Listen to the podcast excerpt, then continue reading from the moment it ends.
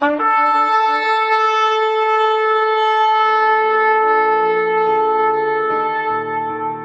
拜是本分，敬拜是机会，敬拜是恩典，敬拜是与神共享天伦。齐来敬拜。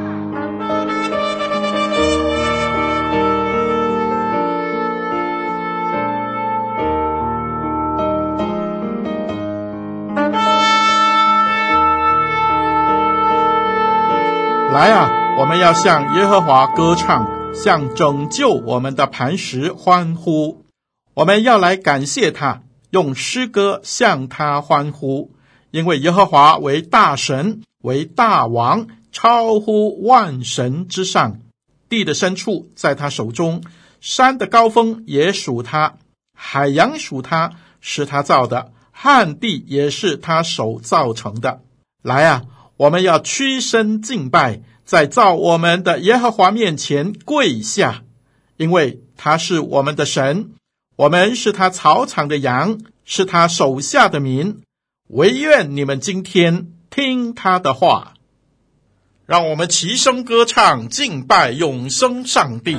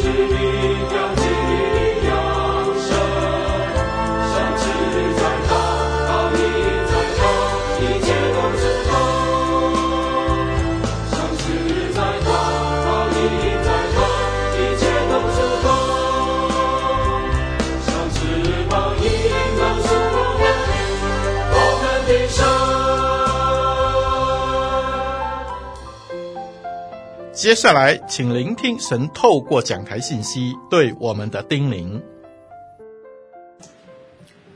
各位弟兄姐妹平安。今天我要透过啊哈该书的内容，分享关于侍奉的态度这个主题。希望透过圣经的话语鼓励大家。我们一起来祷告：主耶稣，求你现在与我们这里正在听信息的每一位神的儿女同在。求你自己透过你的话语鼓励我们。圣灵，请你给我们一颗谦卑受教的心。奉耶稣的名祷告，阿门。疫情爆发以来，哈，我相信全世界的教会事工都受到一定程度的打击，甚至有些基督徒灰心了，有些基督徒也不想去啊参加组织崇拜，甚至有一些不想服侍了。圣经里面其实上帝的百姓也有类似这样的情况，他们受到打击，受到挫折。而上帝透过先知哈该给以色列百姓传达的信息，非常的激励人。我们一起来读啊，看哈该书这本书非常短哦，只有两章。我们先来看哈该书的时代背景，这要从以斯拉记说起。其实以斯拉记有记载哦，在波斯帝国古列王发布谕令，有记载波斯帝国古列王他发布谕令。那个时候是主前五百三十八年，古列王允许被掳的犹太人返回家园，重建耶路撒冷和圣殿。于是当时的啊、以色列犹大省长所罗巴伯和祭司长约书亚，他们就带领着第一批以色列百姓回归。他们回归后第一件事就是要重建祭坛。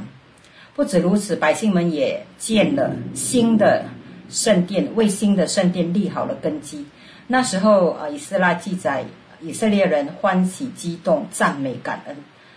然而，当时的撒玛利亚人却不喜欢这些以色列的百姓。撒玛利亚人呢，和其他邻国的人开始百般阻扰建殿的工作，以致以色列的百姓们开始灰心丧志，心灰意冷。他们当时不得不停工。当时他们停工有一个原因，就是他们的资金。啊，从波斯帝国来的建圣殿圣殿资金也停止了，结果当时的百姓就开始灰心了，他们纷纷转去别的行业，并为自己建造房屋。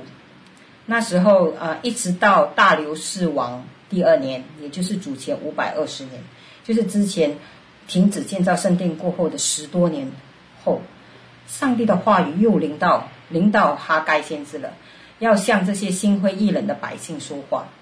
以斯拉记记载整个重建圣殿的过程，而上帝的话语临到哈该的这段时间，是发生在以斯拉记第四章到第五章的期间，你们可以回去看哦。所以是短短三个月的时间，上帝的话语临到哈该，哈该的话也鼓励当时啊、呃、灰心丧志的人。以色列百姓那时候听了上帝的话语，马上顺服悔改，起来建造圣殿。哈该书是里面呢，有一共有包含三篇上帝的信息，我会根据这三篇信息一个重呃三个重点来跟大家分享。第一篇信息是记载在第一章一到十五节，那是发生在大流士王第二年六月二十四日，也就是主前二十日。刚才我有提到的，就是那时候因为波斯帝国停放资金嘛，停止发放资金，于是以色列百姓没有资金建造圣殿。他们那时候一直在想，现在建造圣殿耶和华殿的时候尚未来到。他们想到说，等到我有资金了，等到我自己安顿家室过后，建造一神的圣殿的时候才到。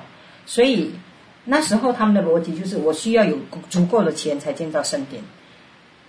然而上帝却责备这些以色列的百姓。你们看第一章第五节哦，你们要省察自己的行为。第六节，你们撒的种多，收的却少；你们吃却吃不饱，喝却不得足，穿衣服却不得暖。得工钱的将工钱装在破洞的囊中，这是上帝责备他们的话。第七节又重复了，你们要省察自己的行为，又再来一次省察自己的行为。第九节，你们盼望多得，所得的却少；你们收到家中，我就吹去。所以，上帝一直责备他们：你们现在什么都不足够，你们吃不够，喝不够，你们的钱也不够，口袋破洞。为什么呢？第九节说：这是为什么呢？因为我的殿荒凉，你们个人却顾自己的房屋。这是万军之耶和华说的。也因为你们顾自己的房屋，所以天就不降甘露，地也不出土产。我命干旱临到地土，山冈五谷、新酒和油并地上出产人民牲畜一切所劳碌得来的，所以他们的所有得到的都成为干旱。这是上帝的逻辑哦。其实百姓的逻辑是可以合理的，然而上帝却说，我们要以他他的方式而活，就是上帝呼召我们百姓们建圣殿，百姓们就应该以建圣殿为优先，其他日常所需，上帝必须要相信上帝会供应。百姓当时听了上帝的话，他们的心被激动，纯敬畏的心再次顺服，马上着手建造圣殿。那是记载在十。第一章十二到十五节，耶和华说：“我与你们同在。”好，这是第一篇的信息了。第一篇信息，我们学到的原则就是，我们必须以神的事为优先。以色列百姓的逻辑是可以理解，可是合理的，就是先存够钱嘛，才奉献建造圣殿。没有钱怎能奉献？然而，上帝不断的坚持，他的原则是，我们要把优先秩序弄好。先建圣殿，以圣殿为优先，百姓所需要的，上帝必会供应。第二篇信息记载在第二章一到九节，那个是啊、重建圣殿二十七天过后，也就是大流士王第二年七月二十一日。二章三节，耶和华说：“你们中间存留的，有谁见过这殿从前的荣耀呢？现在你们看着如何？岂不在眼中看如无有吗？” OK，这段这节经文怎么解释呢？他是啊，耶和华明白以色列百姓的一些挫折。他说：“你们看现在的荣耀是怎么样？你们是看过以前的荣耀，对不对？”他的推论啊，从这段呃这些经文的推论，我们可以看出，当时可能有一些年长的以色列百姓，他们是看过这圣殿从前的荣耀的。怎么说呢？其实以色列被掳七十年哈、哦。只是七十年，所以这些老人家可能已经是八十多岁、九十多岁了。他们到被掳的时候，那时候可能是十多岁，他们还小的时候的时候，他们曾经看过第一个圣殿，那个圣殿的荣耀，被掳之前圣殿的荣耀。所以他们现在回归当地的时候，回归迦南地，看见年轻一辈的人在建造这个圣殿，他们就会觉得哇，这个圣殿呢、啊，简直是无有，无有就是太小了。太微不足道了。以前的圣殿那么的辉煌，现在的圣殿简直没有得比啊！可能用现代的话就这样子，他们就是可能做这种评价。其实那时候建造的圣殿确实是比较小的，但是那个是上帝带领这些年轻的百姓去建造的。我相信当中建造圣殿的百姓听了这些年长者所说的话，他们非常的挫折和打击。诶，怎么我们建的是无有的？是微不足道的。为什么以前的圣殿原来是这样辉煌的？所以可见呢，有一些年长者、有经验的人对年轻人所做的一些不屑的一些评价，这些评价其实会打击年轻人的哦。所以这时候，上帝的话临到，他只有鼓励，没有责备。我们真的，这个上帝真的是怜悯、蛮有慈爱的上帝。第二章四到九节都是上帝鼓励的话。第四节，第四节，耶和华说。所罗巴伯啊，虽然如此，你当刚强。约，呃，约萨达的儿子大祭司约书亚，你也当刚强。这地的百姓，你们都当刚强。短短的一节里面，他说了三次当刚强。第一个是所罗巴伯要刚强，第二个是大祭司约书亚你要刚强，第三个是百姓们，你们都当刚强做工，因为我与你们同在。这是万军之耶和华说的，短短一节三次说到刚强，因为神与我他们同在。第五节，这是照着你们出埃及，我与你们立约的时候，那时我的灵住在你们里面，你们中间，你们不要惧怕。第五节，上帝说，百姓你们不要惧怕，因为我的灵在你里面。第六节开始哈，万军之耶和华如此说。过不多时，我必再一次震动天地、沧海与旱地。我必震动万国，万国的珍宝必都运来。我就使这殿满了荣耀。这是万军之耶和华说的。万军之耶和华说：银子是我的，金子也是我的。这殿后来的荣耀必大过先前的荣耀。在这地方，我必赐平安。这是万军之耶和华说的。根据以斯拉的记载，这段预言啊，透过哈该书的预言，不久过后，大流士王又继续的供应啊、以色列百姓财务上的需要来建造圣殿了。所以这段经文呢，其实已经应验了哈，在过后不久。而第九节这里说，这殿后来的荣耀必大过先前的荣耀。先前的圣殿的荣耀是指第一个圣殿，就是所罗门建的这个圣殿，而这殿后来的荣耀呢，应该是指后来耶稣时期希律王扩建的第二圣殿。希律王在原本这个小的这个圣殿当中扩建了第二个圣殿。根据一些呃历史上的记载，这个希律王修建的第二圣殿的规模大于先前的，非常的宏伟，非常的壮观。而希律时代圣殿也是集合很多财宝建立的哦。所以上帝的应许其实也应验了。这殿后来的荣耀，幕后的荣耀大过先前的。所以第二篇上帝的信息，哈该书的信息，我们归纳的原则是什么呢？就是不要做比较，你眼前所建造的圣殿就是最完美的圣殿。不要比较，也不要小看你眼前所做的。老一辈的人不要拿现在的施工跟以前比。上帝在跟以色列百姓说：“你们不在乎圣殿大小，不要比较，也不要在乎别人的评价。你只要刚强，刚强，你只要刚强三次哦。因为神与你们同在，上帝不必会供应你们手上所工作的一切的需要，他的荣耀必充满这殿。这是非常非常强而有力、鼓励的信息。第二篇信息。”第三篇信息，哈该书第三篇信息是在第二章十到十九节。上帝的话语第三次临到哈该是在九月二十四日。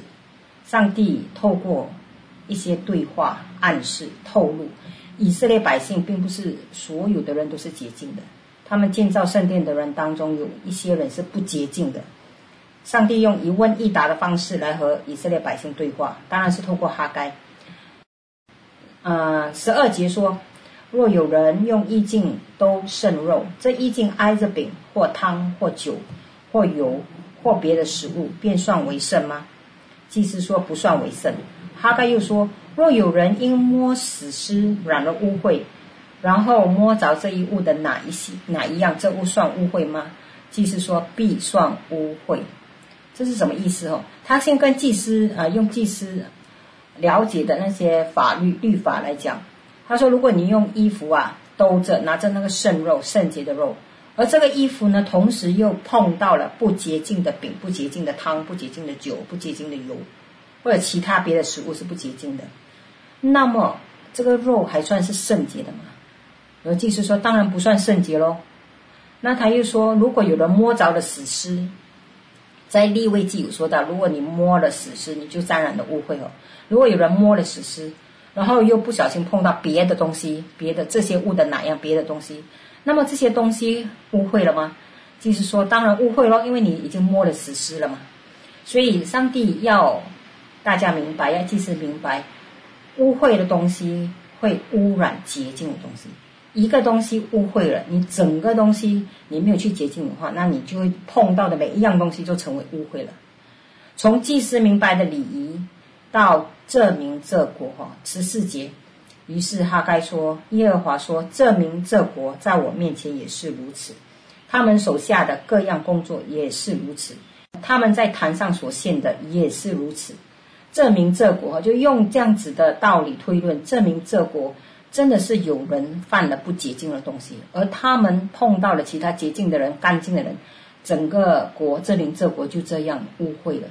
耶和华并没有责备他们，到底是为什么不洁净，他也没有直接的讲，而是让以色列百姓去追想、去想、回想，到底是为什么他们会不洁净哦。十五节到一直到第十六节都提到追想、追想、追想。就是追想这个日子之前，他们曾经还没有建造圣殿的时候，他们曾经五谷不丰收，曾经吃的喝的都不足的时候，也曾经是有旱风、霉烂、冰雹攻击他们，天灾人祸攻击他们。那时候他们是做了哪一些污秽的事情？是要回想，叫他们回想。然后他又叫他们回想九月二十四日，就是你们建立圣殿之前，你们又做了哪一些事情？仓里有谷吗？上帝有没有供应他们？所以当他们开始服从上帝，做上帝要他们做的工，而他们的工竟然不被祝福的时候，是不是因为他们当中也不洁净的？所以从这一大段，我们看到了耶和华所说的话，不是责备，而是提醒，让他们思考，思考为什么他们是不洁净，思考当初他们硬着心不归向他的时候，他们不洁净的那个罪是什么？不洁的事会污染、污秽洁净的施工，所以百姓必须要洁净自己，剔除当中不洁净的事实，要向神悔改，才可以继续建造神殿。经文并没有提到到底百姓的不洁净是哪一方面，也没有提到百姓的回应是什么。但依照后文的后来的那个经文推断，百姓应该当时是马上顺服的，马上洁净自己，因为十九节十九节上帝说。从今日起，我必赐福于你。可见他们愿意顺服、洁净自己，上帝又赐福于他们。一点点污秽便会污染整个施工。用现代比较容易了解的比方，假如说你用有一个很大的碗打十粒鸡蛋，你要打十粒鸡蛋哈，在一个大碗里面，第一粒鸡蛋、第二粒鸡蛋、第三粒蛋都是干净的，直到第九粒鸡蛋都是好的鸡蛋。可是你打第十粒的时候，竟然是臭的鸡蛋。请问这一大碗的鸡蛋，你还可以拿来煮饭吗？还可以还可以吃吗？你可不可以另外再加多十粒鸡蛋，盖住这个臭掉的鸡蛋呢？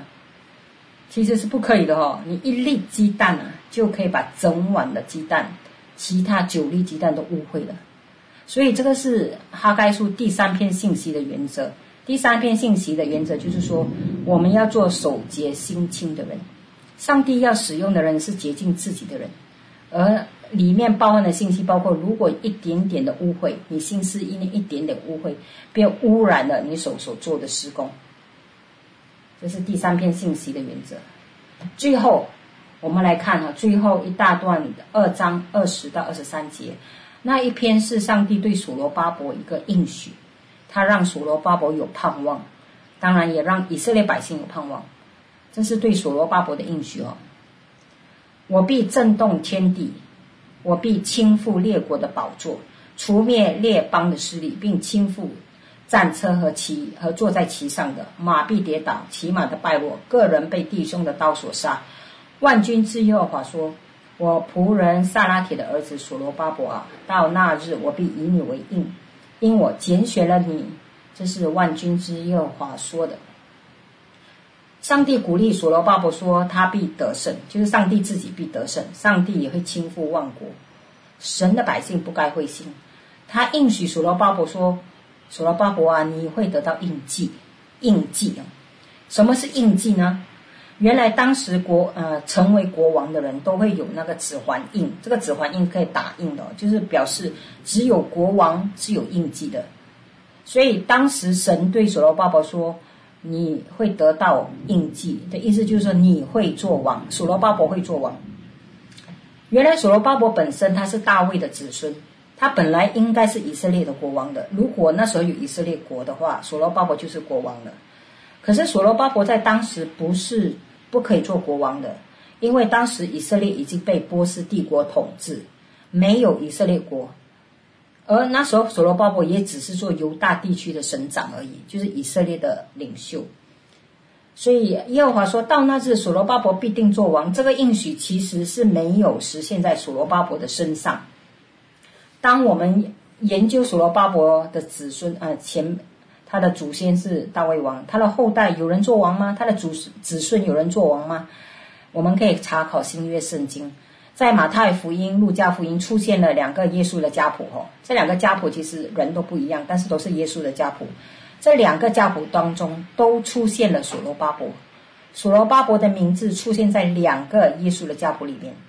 上帝对所罗巴伯的应许已经实现在他的子孙身上，那是谁呢？就是耶稣基督。也就是说，耶稣必定做王，这是上帝对所罗巴伯很大的鼓励。你会做王，其实就是说你的子孙会做王，也就是说耶稣会做王。在他在所罗巴伯面前，也许他会继续遇到很多困难。在当时重建圣殿的时候，敌人也会百般阻扰，他也会遇到很多人的意见，他要处理百姓们内心的情绪，负面的情绪。而上帝一直在鼓励他不要灰心，继续去建造，不要灰心，继续去做。上帝与你同在，你必定会做王。就是说，你的耶稣必定会做王。哈该书是充满正面能量的书，上帝不断的释放鼓励的信息，在那个消极负面的世界里面，鼓励当时消极负面的百姓，也鼓励了当时做领袖的所罗巴伯和祭司长约书亚。从刚才的分享，我归纳三个我们要学习的三个态度，服侍的态度。第一个就是我们要以神的事工为优先。哈该叫我们以神为优先，以神的事工优先。你现在感到很缺乏吗？因为疫情底下，我们每一个人都感到财务上可能有缺乏。可能你会认为，等我赚了钱，赚够了钱，安顿了我的家，等我有了多一点时间，我才去服侍。或者你会说，我我要做过更多的事情，得到更多的我的啊、呃、家庭被安顿好，我才奉献我自己。可是上帝的逻辑却是说，我们要先优先。把自己奉献出来，去做上帝的工，而我们所需要的一切，上帝才会加给我们。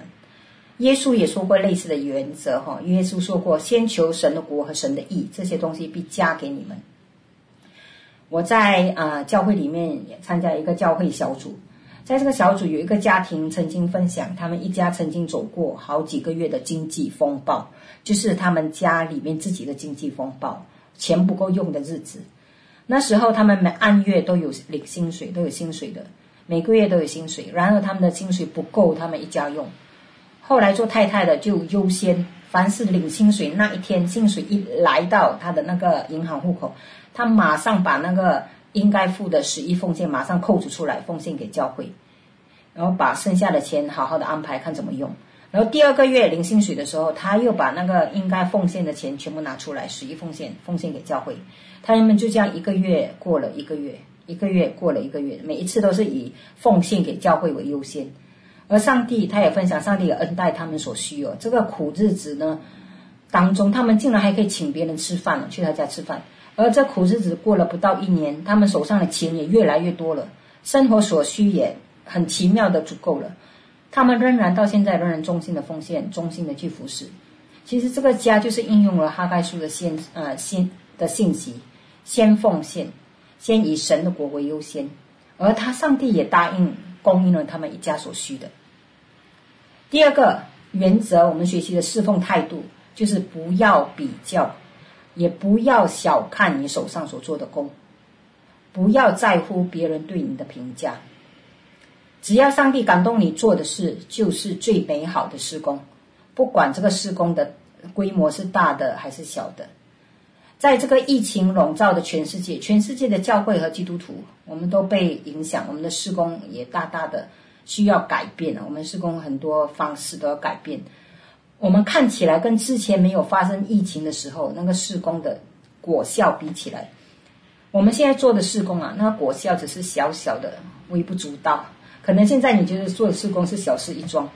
我们看起来没有像之前那样成功，我们也不太方便出去做施工啊，不太方便面对面。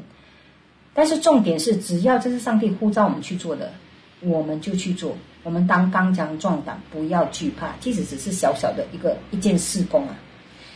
也许你只是要发一个简讯，发一个 WhatsApp 信息，给呃一部福音电影的连接给朋友圈。又或者因为防疫限制，组织崇拜人数大大减少，你上台讲到时候，你下面只有两小猫两三只哈，组织崇拜人数减少，大家不敢来了。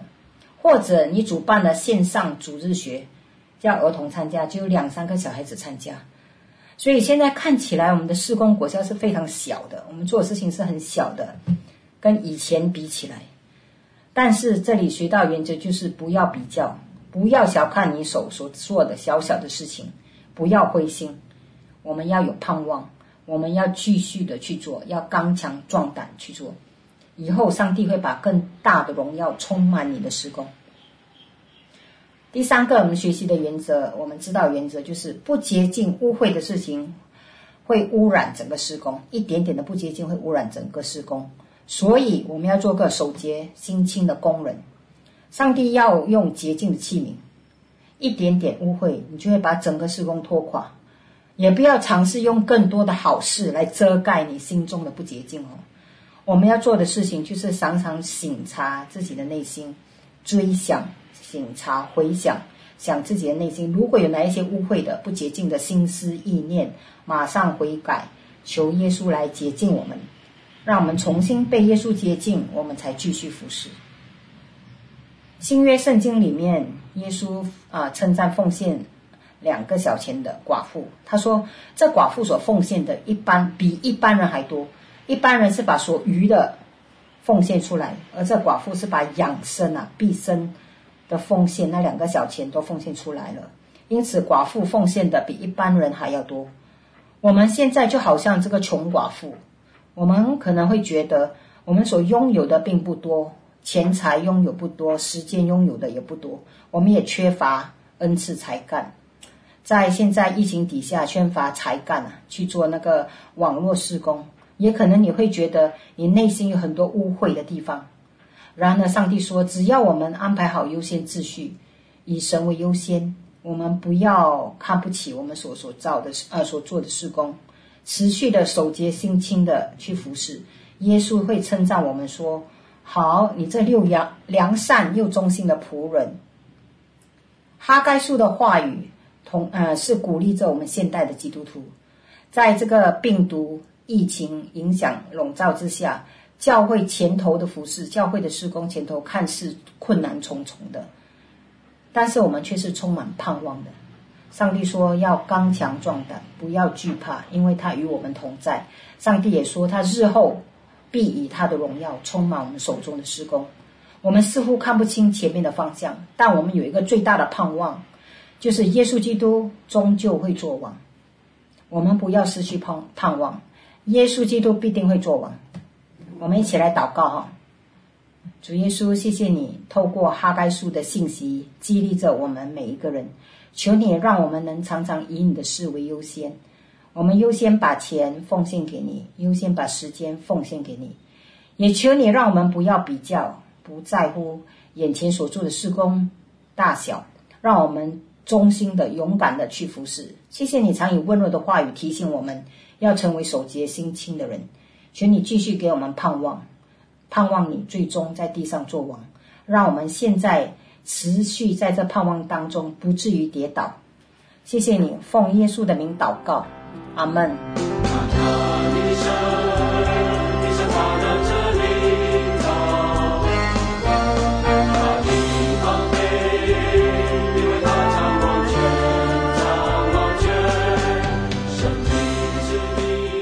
活水之声与您一起线上的敬拜，在此暂告一个段落。我们将在每个星期天与你一同敬拜神。欢迎锁定我们的网址。上帝祝福你。